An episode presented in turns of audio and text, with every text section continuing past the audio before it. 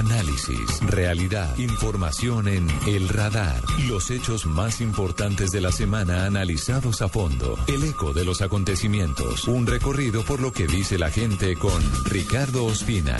Aquí comienza El Radar en Blue Radio, la nueva alternativa. Hace más de 40 años el campo colombiano dejó de ser un buen negocio. Los campesinos están empobreciendo y se están arruinando. Queremos dignificar al campesino en Colombia. Llevar industrialización, llevar nuevas tecnologías, llevar mejores vías a nuestro campo. Llegar a un acuerdo de pliego unitario y mirar qué es lo que vamos a hacer de aquí en adelante. Pedimos que se controlen todas las semillas que producen las empresas transnacionales. El gobierno nacional les ha incumplido sus peticiones en los acuerdos firmados el año pasado. La economía campesina se volvió.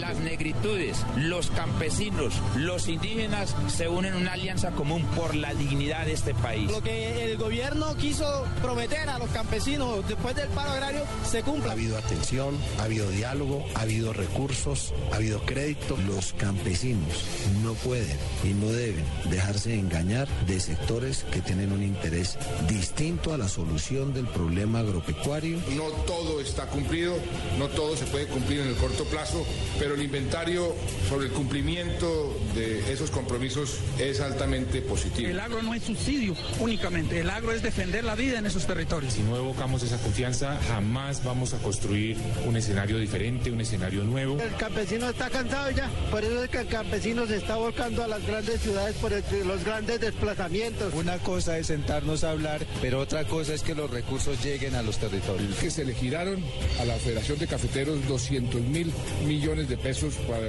pagar el PIC de este año y se le autorizó para que de esos 200 mil millones cubriera las deudas con los cafeteros que no se les pagó el PIC y a los que tienen derecho del año 2013. Si el gobierno nacional le cumple, como acaba de decir el presidente, no hay motivo para que los agricultores vayan a un paro. Hemos detectado que organizaciones criminales vienen infiltrando o vienen siendo copartícipes de la organización de estas actividades. Primero era que no estábamos haciendo nada.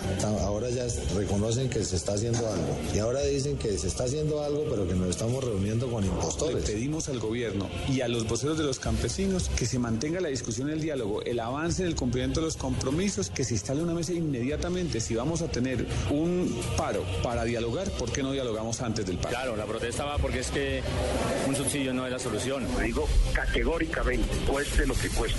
Este es un paro político, este es un paro que le quiere hacer daño a la democracia colombiana.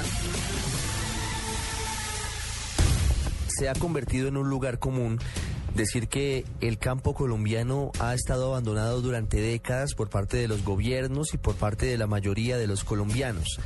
Es un lugar común que no ha permitido que el Estado y que las entidades encargadas de llevarles soluciones a los encargados de proveernos de alimentos y de proveernos de productos de primera necesidad tengan unas condiciones de vida dignas. En agosto del año pasado, comenzó el primer paro del sector en muchos años. Fue una manifestación que comenzó siendo pacífica, pero que lamentablemente con el paso de los días y con el uso de algunas frases por parte del gobierno originó que los ánimos se caldearan.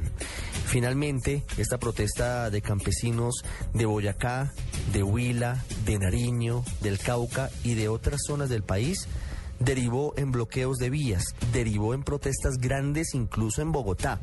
Y el saldo fue doloroso. Ocho personas murieron, más de 400 resultaron heridas y más de 500 detenidos dejaron esas manifestaciones. En medio de muchas críticas al escuadrón móvil antidisturbios de la policía por posibles excesos en controlar los desórdenes. Siete meses después, Estamos a puertas de un nuevo paro de los agricultores de Colombia. No han sido suficientemente exitosos los esfuerzos de los ministros de Agricultura y del Interior y los movimientos que hace casi siete meses llevaron al cese de actividades ahora vuelven a iniciar una manifestación similar porque dicen que el gobierno no ha cumplido con los compromisos adquiridos justamente en ese momento. No les han pagado las deudas, no les han ayudado en materia de condonación de los préstamos y tampoco tampoco, dicen, han tenido la posibilidad de garantizar la venta de sus cosechas. El campo colombiano en últimas sigue siendo uno de los sectores más abandonados y a pesar de que el gobierno sigue diciendo que las cosas están bien, la realidad parece ser muy diferente. Por eso hoy dedicamos una parte del radar a recordar a los campesinos colombianos. Usted está en el radar en Blue Radio. Esta historia, la historia del paro agrario, como lo hemos dicho, no es nueva. Es la segunda etapa, el segundo episodio, el que posiblemente vamos a vivir a partir del próximo lunes. Eduardo Hernández nos hace un recuento de lo que ocurrió entre agosto y septiembre del año pasado. Fueron casi 30 días de bloqueos, de disturbios, de personas muertas, heridas, detenidas, de bloqueo de muchas carreteras del país y de para todos los colombianos en materia económica.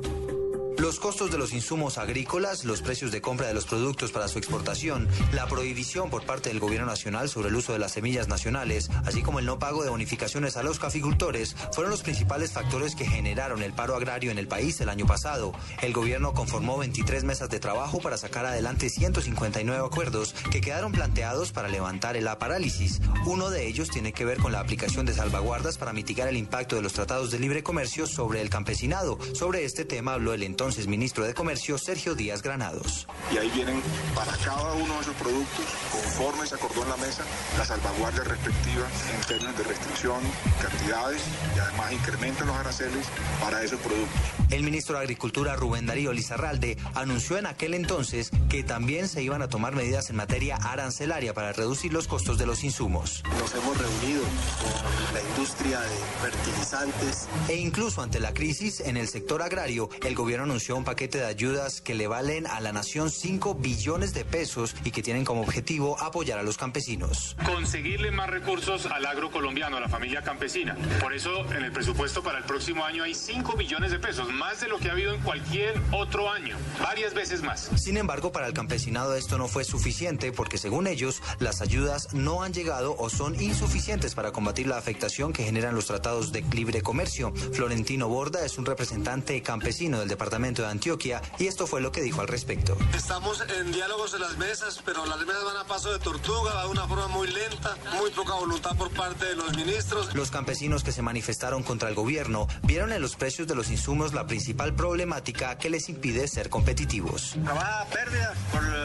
por los costos de los insumos. Una roba de café hay que meterle 60 mil pesos para uno levantarla, administrar, entonces la pérdida del no nos queda es nada, nos tienes aguantando hambre. Pues para conocer a fondo la problemática, consultamos a Jairo Giraldo, un ingeniero agrónomo que confirma los elevados precios que aún hoy mantienen los insumos para producir en el campo. Estamos hablando de que encontramos litros que valen entre 35 hasta litros de 250 mil pesos para controlar diferentes tipos de plagas o enfermedades que representan los cultivos. El presidente de Fensuagro, Eberto Díaz, criticó el hecho de que el gobierno esté intentando superar el paro negociando con los grandes gremios del país. Y que es con los campesinos, que no es con los grandes agroindustriales que se va a resolver la crisis que vive el sector agropecuario. Las autoridades locales en las diferentes regiones del país no están de acuerdo con que haya un nuevo paro por las graves afectaciones que esto trae en materia de turismo y también de comercialización de los productos. El gobernador de Boyacá, Juan Carlos Granados, reconoce que hay falencias, pero pide que se mantenga el diálogo. El escenario tiene dos verdades. La verdad de que en efecto se han avanzado en el cumplimiento de algunos de los compromisos, pero la verdad de los campesinos de que los efectos de esas acciones aún no han llegado a la economía de nuestros campesinos en los sectores rurales. Los sectores que podrían volver a paro serían los cafeteros, los arroceros, los paperos, los cacaoteros y los productores de leche. Eduardo Hernández Villegas, Blue Radio. Los hechos que le interesan a la gente en El Radar. Hemos ubicado en Manizales a Óscar Gutiérrez, que es el vocero de Dignidad Agropecuaria. Señor Gutiérrez, buenas tardes. Muy buenas tardes para ti y para todos tus oyentes. ¿Por qué los movimientos conocidos como dignidades van de nuevo al paro el próximo lunes? Por los incumplimientos del gobierno nacional a los acuerdos que se hicieran en las diversas ciudades en las que se acordaron. Tú sabes que hubo acuerdos en Pereira en el primer paro, acuerdos en Santander con cacao, acuerdos en Villavicencio con arroz, acuerdos en Neiva con cafeteros y con otros sectores, acuerdos en Tunja, acuerdos en Bogotá con paneleros, o sea que fueron muchos los acuerdos, el gobierno incluso mismo habla de que fueron 170 y pico de puntos de los acuerdos, nosotros hemos cogido los que eran más importantes, los que se podían resolver de mejor manera.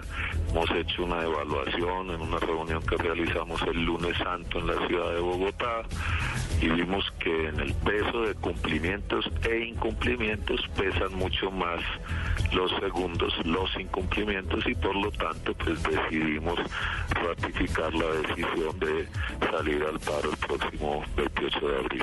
Señor Gutiérrez, el paro del año pasado fue particularmente violento, hubo varios muertos, hubo detenidos, hubo heridos, de lado y lado se denunciaron excesos de la fuerza pública, pero también se denunciaron algunas actuaciones que no son muy ortodoxas y no son eh, aprobables por parte de, de un grupo de personas que participaban en las protestas. Y ese es uno de los temores que hay entre los colombianos. ¿Cómo van a ser en esta oportunidad las actividades durante el paro? Y quiero preguntarle si es indefinido o si solamente tiene la jornada del lunes.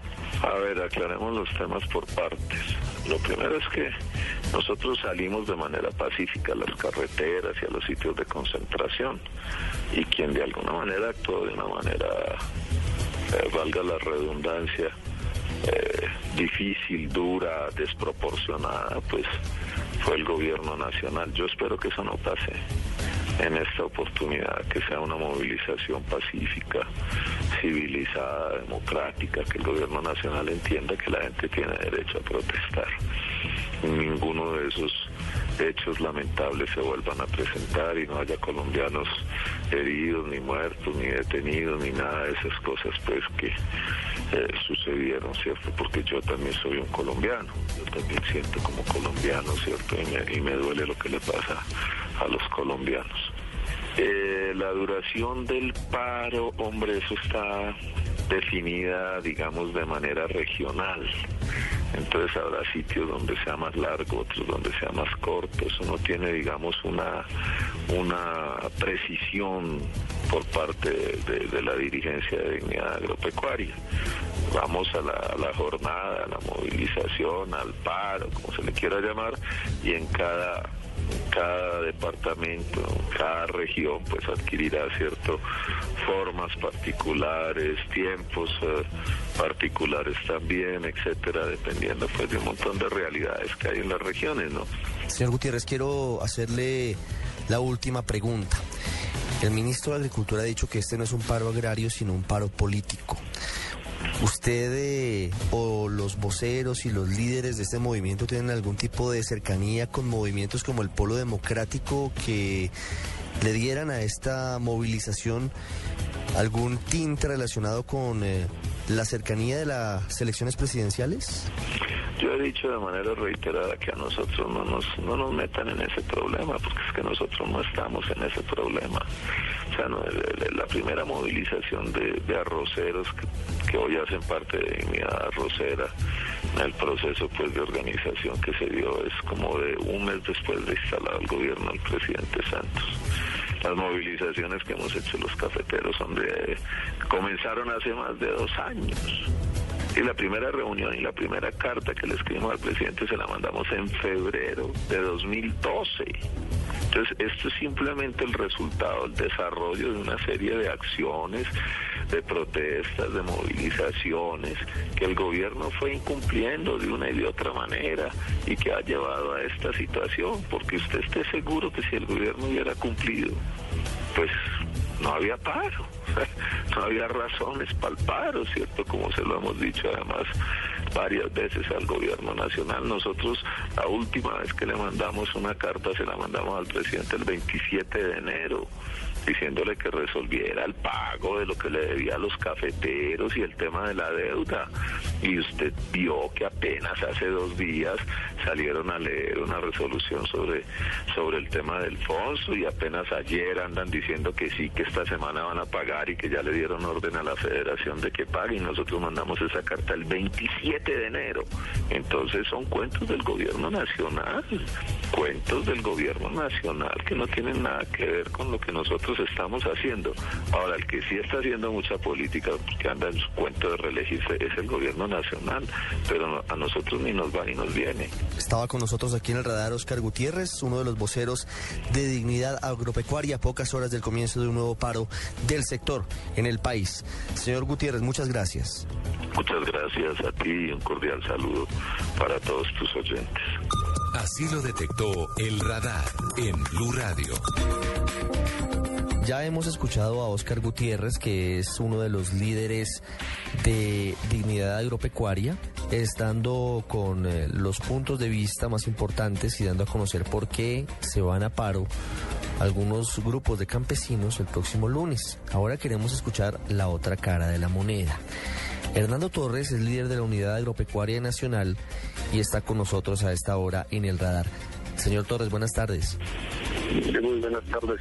Quiero preguntarle primero, ¿ustedes apoyan la convocatoria al paro del próximo lunes? A nosotros, Unidad Nacional Agropecuaria, no apoyamos el, paro por, por varias razones. Una, el precio de nuestros productos ahorita, el eh, estoy representando eh, cultivos de frío, por el caso de la papa, cebolla, está a buen precio ahorita. Entonces, eh, eso pues nos, podría perjudicar para, para nuestros productos. Estamos en, cosecha, necesitamos tocar nuestros productos, entonces ese es uno, de los puntos. Entonces, nosotros no lo vemos un objetivo claro del paro como tal, entonces ese, no hay un objetivo claro. Sí es cierto que el gobierno no ha cumplido eh, los puntos que ha sacado pues no, no favorecen casi al sector agropecuario pero eh, no le veo otro objetivo hacer otra acta que no que yo sé que no la van a cumplir. Entonces sería como para coleccionar ahí actas de, negociación de paro. Eso no o sea no es conveniente. Entonces por eso pues si le entiendo señor Torres entonces el gobierno sí ha cumplido con lo que prometió cuando todos se fueron a paro en agosto del año anterior no el gobierno no ha cumplido en su totalidad. Ha unos avances en algunos puntos, pero eh, en sí directamente ahorita al productor le ha llegado muy poco eh, esos beneficios. Entonces, eh, eso es un, punto que, lo tenemos claro. Pero ¿qué pasa? En este momento nuestros productos que, tenemos en cosecha, como la papa, la cebolla y incluso la zanahoria y otros, pues están a buen precio. Eso, eso significa que estamos en cosecha y necesitamos sacar nuestros productos. Y hay una oportunidad para que los agricultores que hemos perdido durante cuatro años recuperemos algo de, esa pérdida. Entonces, eso es un punto importante.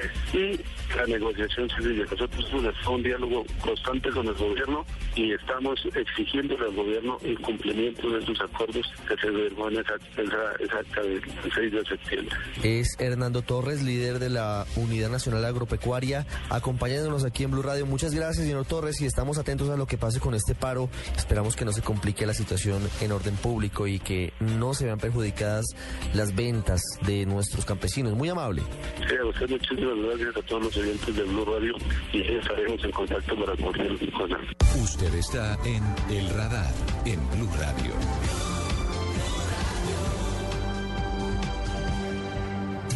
Vamos a hacer un recorrido por algunas regiones del país en las que se van a concentrar las protestas. Comenzamos en el departamento de Nariño, en la zona de los límites con Ecuador. Los agricultores irán a paro nacional agrario, pero aseguran que no van a bloquear vías, solamente afirman serán movilizaciones y marchas pacíficas. Vamos a la ciudad de Pasto con los detalles de esta movilización. Está Natalia Cabrera. En Nariño, los campesinos dedicados al agro decidieron unirse al paro nacional agrario el próximo lunes 28 de abril. Desde los distintos municipios del departamento se movilizarán en caravanas hasta Pasto, donde marcharán hacia el centro de la ciudad. Jairo Chamorro, representante de Dignidad Agropecuaria.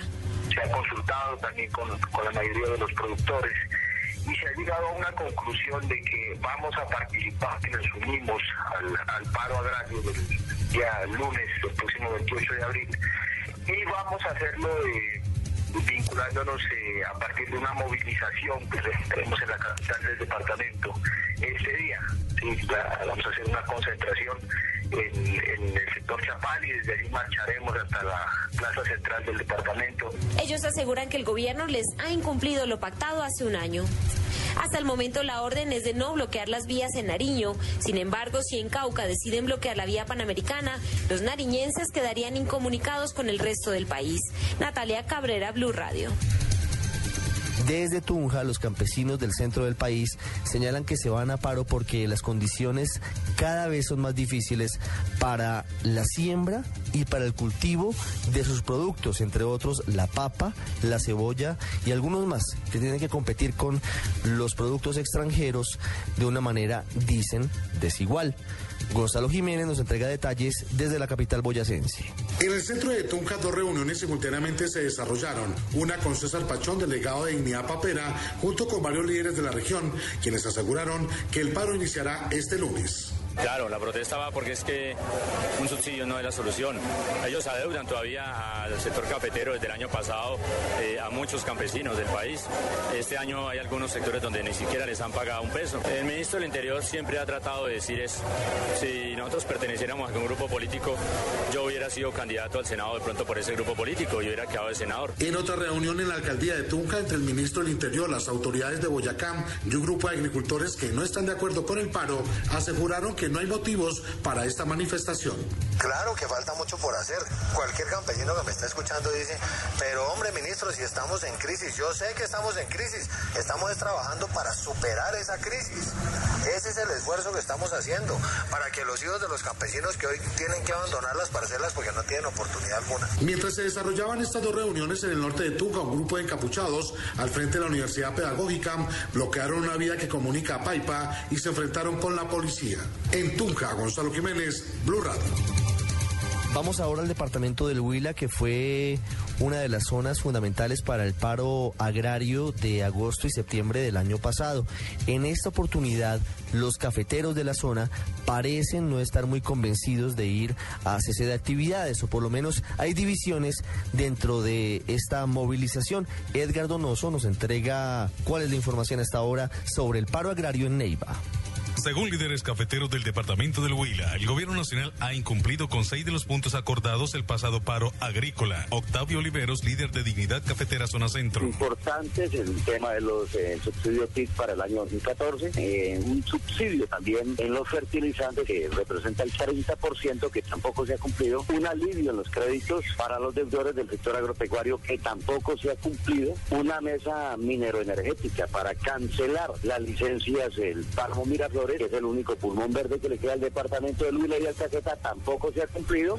En el departamento de Huila hay 35 mil caficultores que no le han pagado las facturas del año pasado. La falta de investigación, el monopolio de los grandes molineros y el contrabando es el principal problema que tienen los arroceros en el departamento del Huila. Martín Vargas, líder de dignidad arrocera del municipio de Campo Alegre. La más primordial que necesitamos en este momento, de no está hablando, es la compra de cartera que no se ha podido arreglar hasta este momento. Lo otro es la investigación de la panícula del arroz, que no han hecho investigación. Lo otro es que el monopolio en los que los molineros nos, nos tiene a nosotros, los arroceros, que nos paga el arroz como ellos quieren. Y el otro gran motivo que nos, nos conlleva más y la situación más dura está, es el contrabando, que es el mayor problema de nosotros los arroceros. Aunque los cafeteros confirmaron desde ya su movilización este 28 de abril, los arroceros en el Huila solo definirán su vinculación hasta este domingo cuando se lleguen o no a algunos acuerdos con el gobierno nacional. En Neiva, Edgar Donoso, Blue Radio.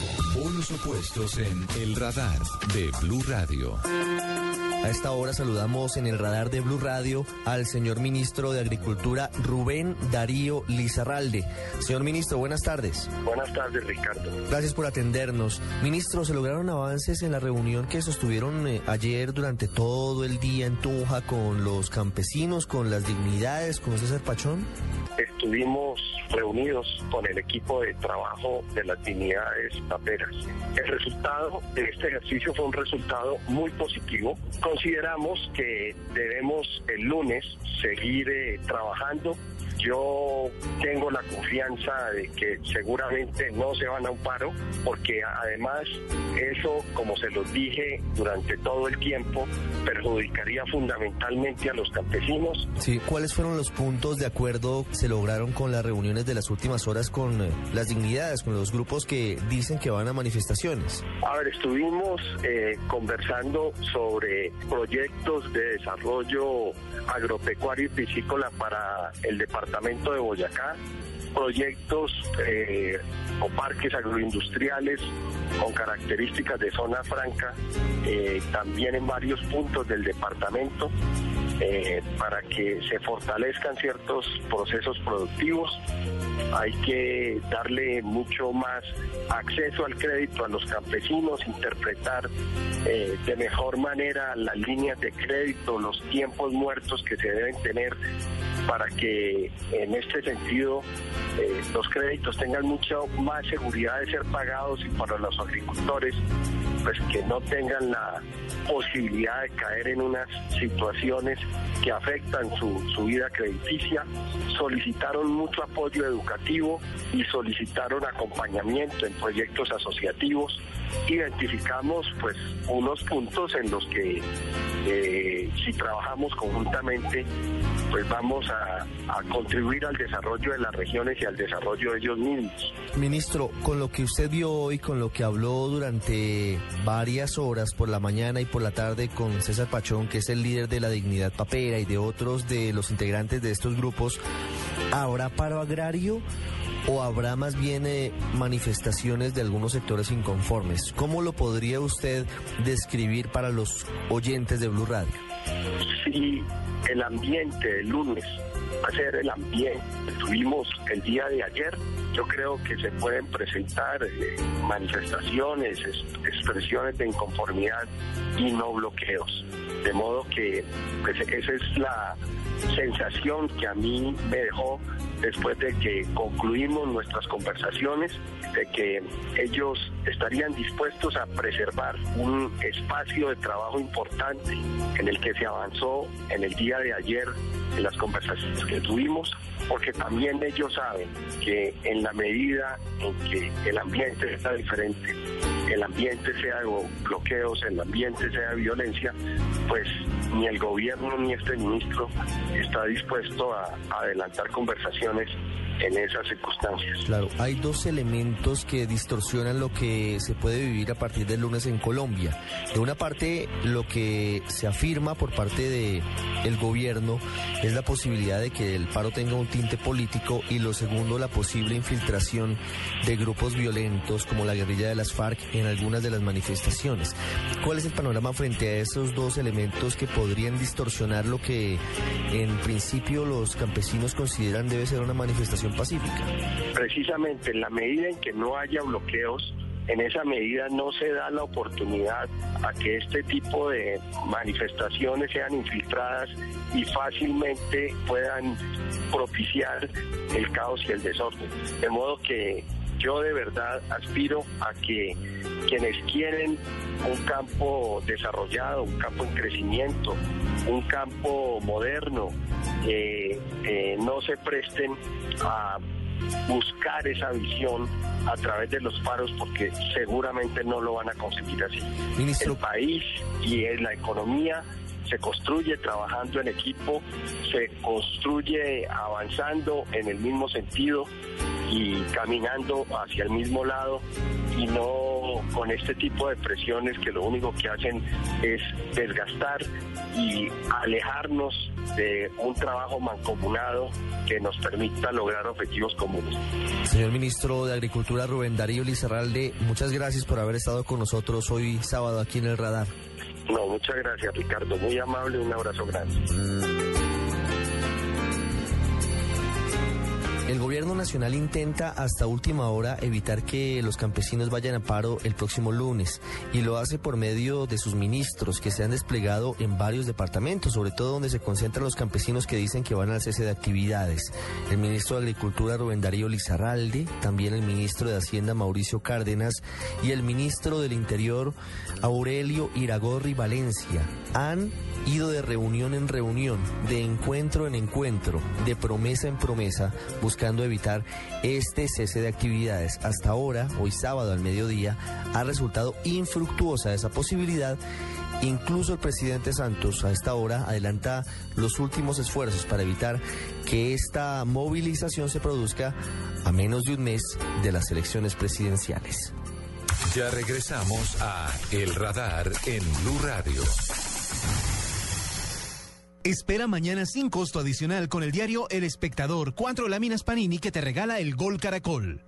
Este domingo a las 3 de la mañana en Blue Radio, la ceremonia de canonización de Juan Pablo II y Juan XXIII. Beati Ioannes vicesimus tercius et Ioannes Paulus II. Escuche todos los detalles sobre el ascenso de dos de los papas más importantes al altar de los santos de la Iglesia Católica. Die séptimo e vicesimo mensis aprilis. Su vida, su legado y las polémicas que los marcaron.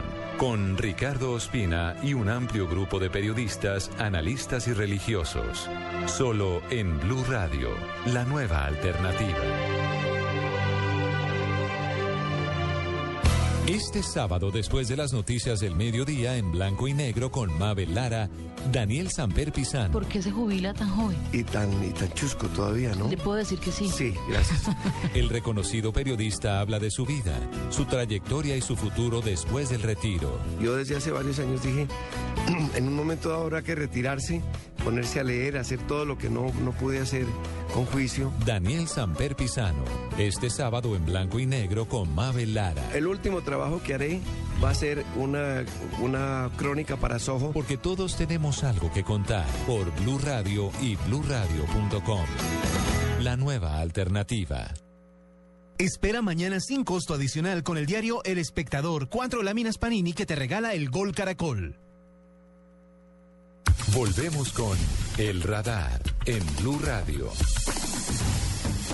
Papa Francisco se ha reunido con Benedicto XVI en el Vaticano y ha anunciado que hará santos a los dos papas más queridos del siglo XX. El primer domingo después de las celebraciones de Semana Santa fue la fecha elegida por el Papa Francisco para el que seguramente será uno de los actos más grandes de la historia reciente en el Vaticano. Coincidirá con el aniversario número 50 de la apertura del Concilio Vaticano II, convocado precisamente por Juan XXIII para abrir la iglesia a los humildes y al mundo. Los bendecidos Juan XXIII y Juan Pablo II son postulados por la autoridad de Dios Todopoderoso para ser elevados a la santidad. El milagro atribuido al El milagro atribuido por la intercesión del beato Juan Pablo II. La santificación de Juan Pablo II llegó en tiempo récord. Solo nueve años han pasado desde su muerte, pero ya le han sido reconocidos dos milagros. Juan Pablo II fue un papa extraordinariamente vigoroso. Ambos papas se complementan. Cuando humanamente no había nada más que hacer, pidió la intercesión del Papa Juan Pablo II. tenía miedo, porque la fe la paciente lo que sí tuvo fue un aneurisma del tipo fusiforme de la arteria cerebral media derecha. Cuando esa oración que decíamos nosotros, ella fue allá a Vaticano y al último cuando le hicieron una placa, no tenía nada. A través de oraciones y pedirle al Papa que la sanara. ¿Por qué desapareció eh, sin tratamiento quirúrgico o endovascular? Pues yo nunca le he encontrado la explicación. Que el Papa que medió entre Kennedy y Khrushchev durante la crisis de los misiles de Cuba no necesita dar más pruebas de que es un auténtico héroe de la fe católica. Su nombre de pila era Angelo Giuseppe Roncalli, pero asumió el de Juan XXIII para construir un pontificado nadando contra la corriente. Es un papa que nos ha dejado mucho legado, mucha historia en la iglesia sobre todo y pues para nosotros es una muy buena noticia. Demostrar un milagro es un proceso complicado que el Vaticano sigue con mucho rigor aquí, en la Congregación para las Causas de los Santos. Deben verificar si la curación es inexplicable. Se trata de un milagro si tiene tres características. Es inmediato, completo y duradero. El Vaticano sigue implementando nuevas tecnologías dentro de la iglesia. Anunció la creación de una plataforma digital para informar a todos los fieles y peregrinos sobre las canonizaciones de los papas Juan Pablo II y Juan XXIII. Todo lo que ha sucedido en la iglesia desde hace más de 50 años se le debe al Papa Juan XXIII.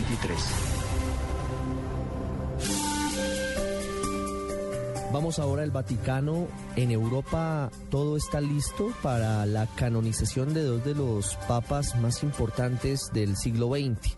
Hablamos de Juan Pablo II que estuvo en Colombia y de Juan XXIII, responsable de un gran cambio, de uno de los grandes revolcones de la Iglesia Católica. En medio de una polémica que se ha generado por presunto encubrimiento de sacerdotes pederastas que ha sido absolutamente desmentido por parte de los más cercanos al Papa Juan Pablo II. Estamos a pocas horas del inicio de esta ceremonia que es una de las más importantes del catolicismo. Tendremos transmisión de Blue Radio desde las 3 de la mañana con este evento. Y vamos precisamente a la ciudad eterna, vamos a Roma, vamos específicamente al Vaticano. Allí está Lucía Maggi, que es la corresponsal de Blue Radio que estará y de hecho ya se encuentra siguiendo paso a paso lo que ocurre con esta canonización. Lucía, buenas tardes. Son unos minutos más de las 12 del día aquí en Colombia. ¿Qué hora es en eh, el Vaticano? ¿Qué hora es en Roma? ¿Y qué ha pasado en estas últimas horas? Bueno, aquí, hola, bueno, buenas tardes. Aquí vamos siete horas adelantados, así que son las 19, las 7 de la tarde. Aquí todo está listo, todo está preparado para la gran ceremonia que se va a celebrar mañana por la mañana. Aquí la gente ya está muy emocionada, pero es una emoción, digamos, muy tranquila, muy confiada. Eh, la gente está rezando y hay cantos en voz bajita, con guitarras, y se dejan ondear muchas banderas de muchísimos países en el mundo, algunas son completamente desconocidas y hay muchos polacos en este momento, veo muchas banderas eh, blancas y rojas, el país por supuesto de origen donde, donde nació y donde llegó el primer papa extranjero en muchísimos siglos, eh, el papa Juan Pablo, como tú decías, seguro fue uno de los más carismáticos del siglo XX en la historia de la iglesia.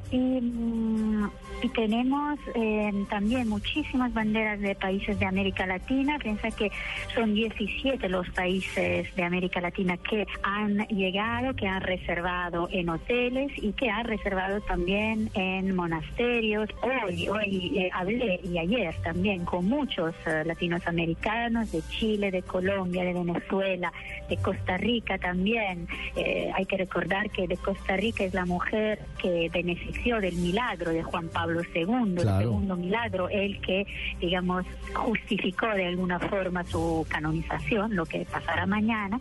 Y entonces, em, toda esta gente, como tú decías justamente, mm, recuerda mucho más Juan Pablo II que Juan XXIII, porque el Papa viajero, el Papa que tenemos más cerca también cronológicamente, y entonces es gente que lo vio en América Latina. Lucía, ¿qué significa? Quiero que le contemos y le expliquemos a los oyentes de El Radar de Blue Radio qué significa, qué cambia ahora con la canonización de Juan Pablo II y de Juan XXIII.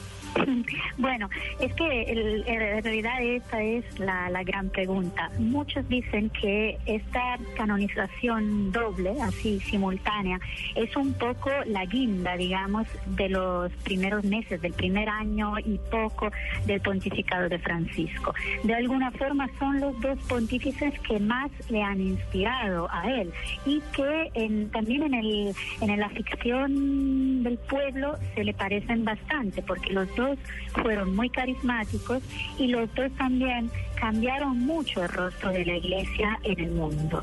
Em, hoy hablaba con una cura que eh, dirige, que, es, que está aquí como, digamos, como delegado de prensa de la diócesis de Madrid, dirige una revista católica que se llama Palabra, y él me decía que eh, Juan XXIII es el Papa del concilio y Juan, que empezó el concilio, que abrió, abrió el concilio, y Juan Pablo es el Papa que lo puso en práctica. Y Francisco recoge su herencia de ambos.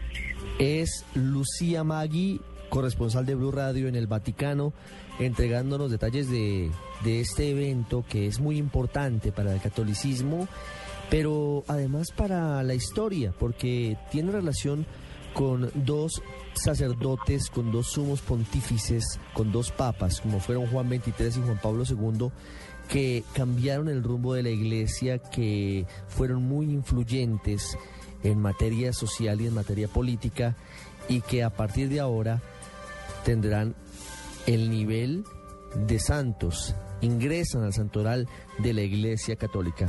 Lucía, muchísimas gracias y hasta dentro de un rato cuando nos encontraremos de nuevo aquí en Blue Radio. A, vosotros, muchas gracias.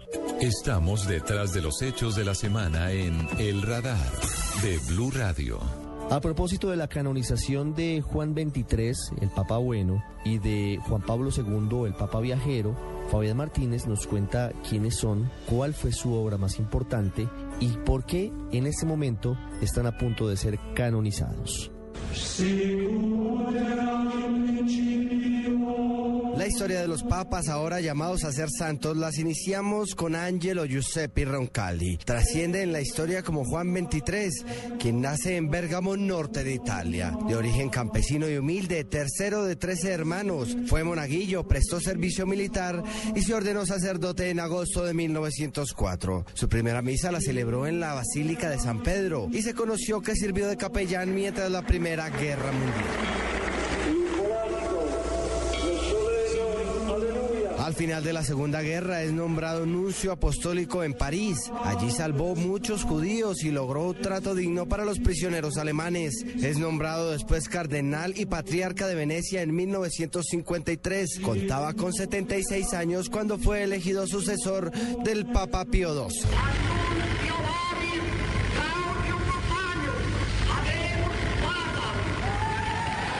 Su gran aporte en la historia. Convocó el sorpresivo Concilio Vaticano II para modernizar la iglesia y responder a las necesidades del mundo que se alejaba de Dios. Eh, sottolinea e porta dentro il Concilio Vaticano II questa grande anima. La profesione, diciamo, cristiana e cattolica particolarmente. Por su sencillez y cercanía fue conocido como el párroco del mundo o el Papa Bueno. Se dice que Roncalli le gustaba escabullirse de la Guardia Suiza, caminar por las calles de Roma y comer helado en verano Ma tutti quanti i bambini, quando sono al terzo mistero e davanti a Gesù che nasce, appare bambino. La palabra aggiornamiento, que traduce renovación o restauración, fue su gran aporte para la iglesia moderna. Cari figlioli, sento le vostre voci. Qui tutto il mondo è rappresentato. Pater el cardenal Carol Boitibua se convirtió en el primer papa no italiano en más de cuatro siglos, procedente de Polonia, un país lejano del bloque comunista. Trabajó en su juventud como obrero en una fábrica para ser sacerdote. Aún así se convirtió en el vicario de Pedro más longevo de la historia, con un inicio de pontificado sin precedentes que lo llevó por largos 26 años. En 1978 la vida para el cardenal de Cracovia cambió. Fue el verano de los tres papas, pues a raíz de la muerte de Paulo VI, el cardenal Boitigua tiene que viajar a Roma para la elección de Juan Pablo I, quien misteriosamente muere 33 días después. Luciani. infarto miocárdico acuto. Giovanni Paolo I ricordiamo Juan Pablo II, conocido como el atleta de Cristo, visitó Colombia del 1 al 7 de julio de 1986. El mensajero de la paz consoló a un país en medio de una de sus más grandes tragedias, la avalancha de Armero donde murieron más de 20 mil personas. En este momento el Papa se inclina y besa la tierra colombiana. A medida que me iban llegando las noticias de la tragedia, tantos muertos, tantas familias destrozadas. La llegada del Papa Juan Pablo II a Colombia fue el acontecimiento más importante de la iglesia colombiana en toda su historia. Vengo a vuestro noble país, amado pueblo de Colombia. Su energía y elocuencia se fue apagando debido a que fue víctima de varios atentados. Entre ellos el más grave y recordado es el del 13 de mayo de 1981 en plena plaza de San Pedro en el Vaticano. Allí resultó herido de muerte por el terrorista turco Melhed Ali Adka. Este grave atentado y otro en Portugal deterioraron su salud. Aún así nunca dejó sus viajes, misiones, pero sobre todo nunca abdicó. Padre ascolta il grido tuoi figli El final de Juan Pablo II fue sin duda una de las principales noticias de inicio de década. Más de mil emisoras de radio en directo escuchaban al portavoz del Vaticano confirmando entre lágrimas y contándole al mundo que el Papa había perdido el conocimiento. Desde ese entonces romanos y forasteros se agolparon y fue el 2 de abril del año 2005 cuando a las 9 y 37 minutos de la noche las campanas de San Andrés en la mítica Plaza del Vaticano sonaban anunciando el mundo del desenlace.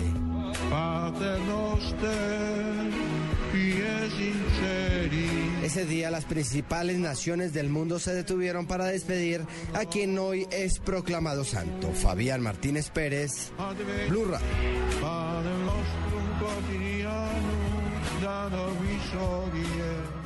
En El Radar no olvidamos a Buenaventura.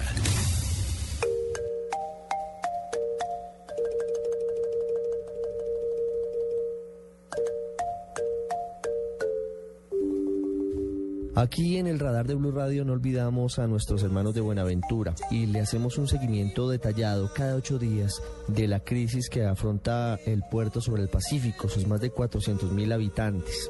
Hoy hemos querido hablar con Yuri Marcela Jiménez. Ella es la mamá de Carlos Andrés Angarita Jiménez, uno de los más recientes hombres que fueron víctimas de los ataques y de los eh, grupos delincuenciales allí en esta zona del suroccidente del país y que lamentablemente perdió la vida en uno de sus hechos. Señora Jiménez, muy buenas tardes. Sí, señor. Pues él salió el 12 de abril a las 8 de la noche a comprar un helado y el 13 de abril lo encontró la policía debajo de una casa, desmembrado totalmente en las piedras cantas. Las autoridades, pues hasta ahora las investigaciones no me han dicho nada. ¿Cuántos años tenía Camilo Andrés, su hijo?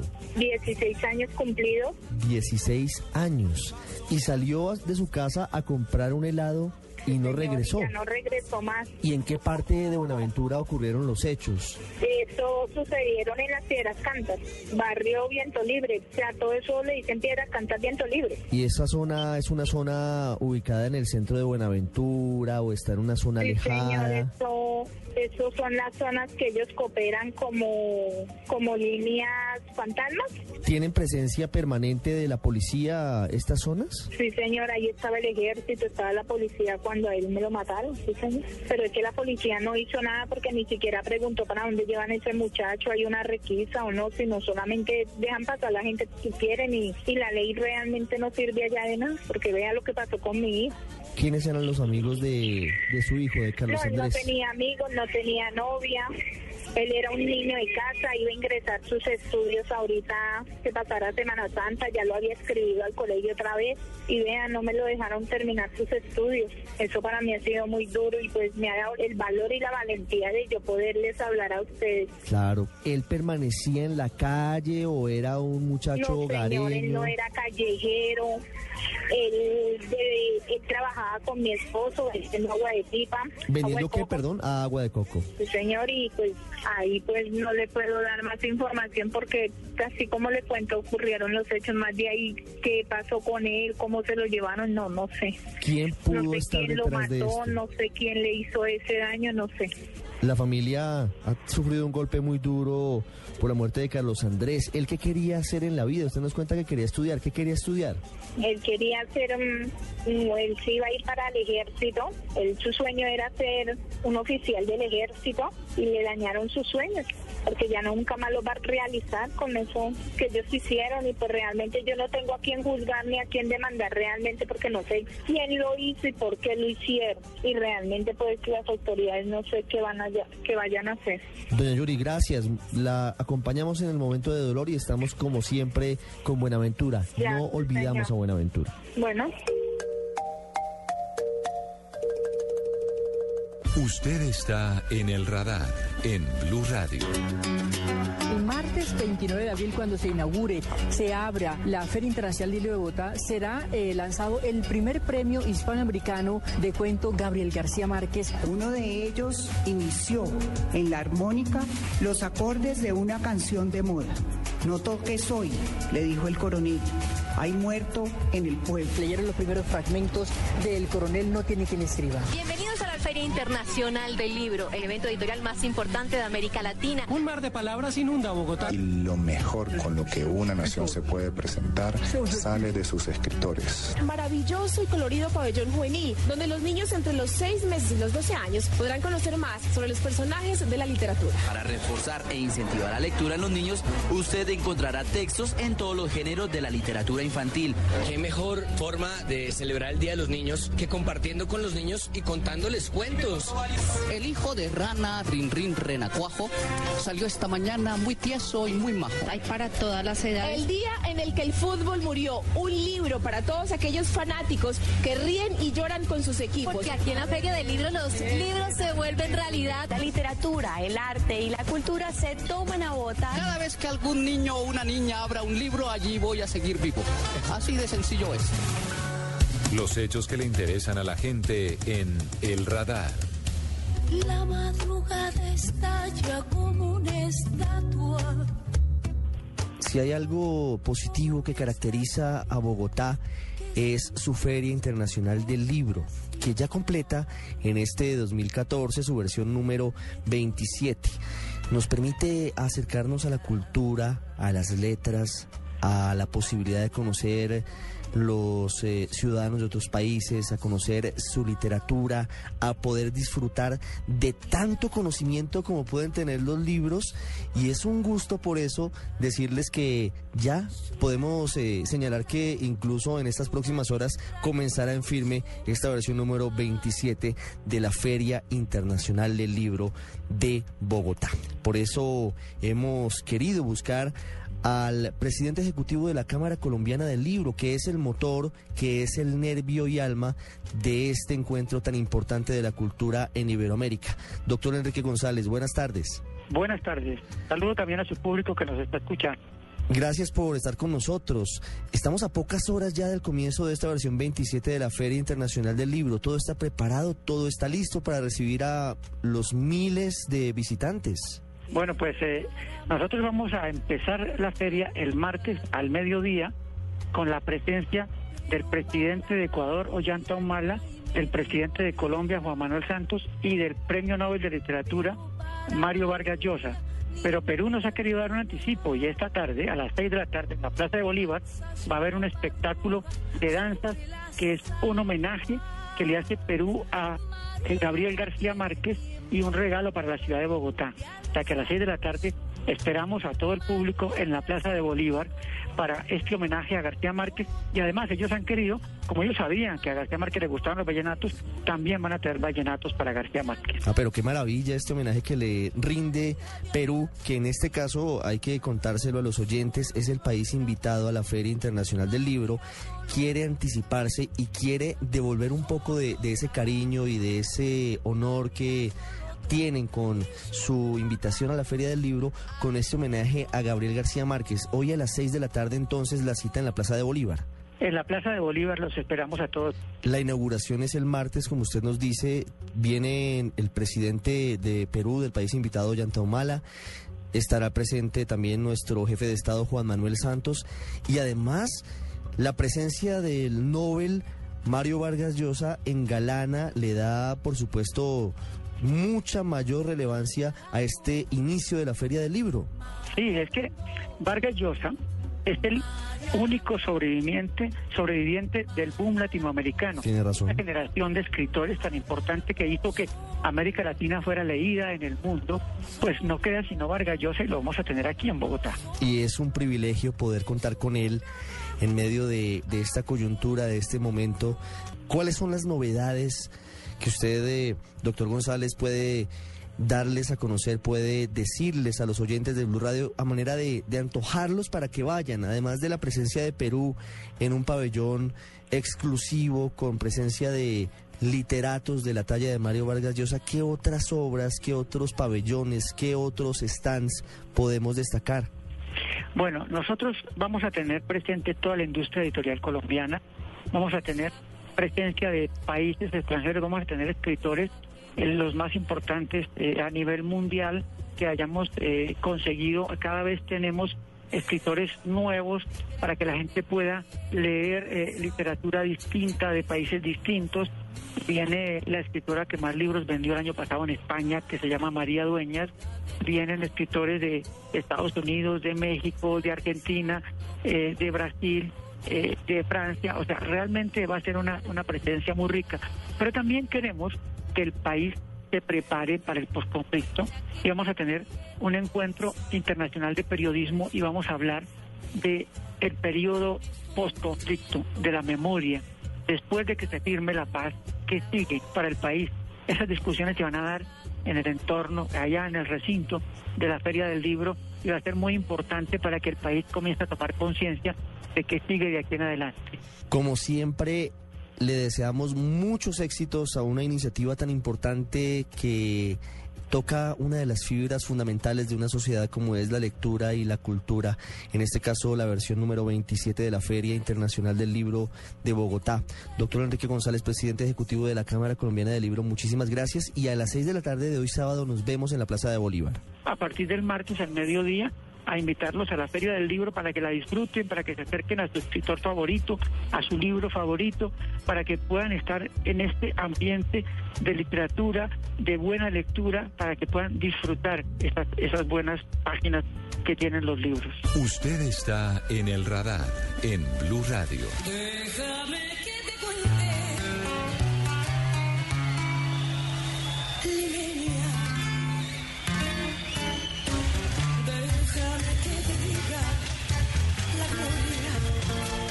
La edición de este año de la Feria Internacional del Libro tiene varias aristas interesantes, incluso tiene magia, porque mientras por una parte tiene como país invitado a Perú y traerá a Bogotá en los próximos días al Premio Nobel de Literatura Mario Vargas Llosa, también es un momento especial para recordar a nuestro Gabriel García Márquez, al Premio Nobel de Literatura, que nos dejó hace algunos días luego de haber eh, sufrido quebrantos de salud, falleció en Ciudad de México. El mejor escenario para ese homenaje a Gabriel García Márquez será el Festival de la Leyenda Vallenata, que comienza el próximo 29 de abril en la ciudad de Valledupar, que será escenario para que toda la música que puede ser considerada la banda sonora del realismo mágico, de 100 años de soledad, del coronel no tiene quien le escriba, esté concentrada en un solo lugar. Claudia Villarreal. A dos amigos que se amaron. Hola Ricardo, muy buenas tardes. Saludo especial desde Barranquilla. Pues hablar de Gabriel García Márquez y mencionar el vallenato es imposible porque su vida y su obra estuvieron siempre influenciadas por este ritmo musical, el ritmo que le sirvió de inspiración especialmente las bellas letras de su amigo Rafael Escalona, a quien admiró y con quien compartió buenas parrandas vallenatas.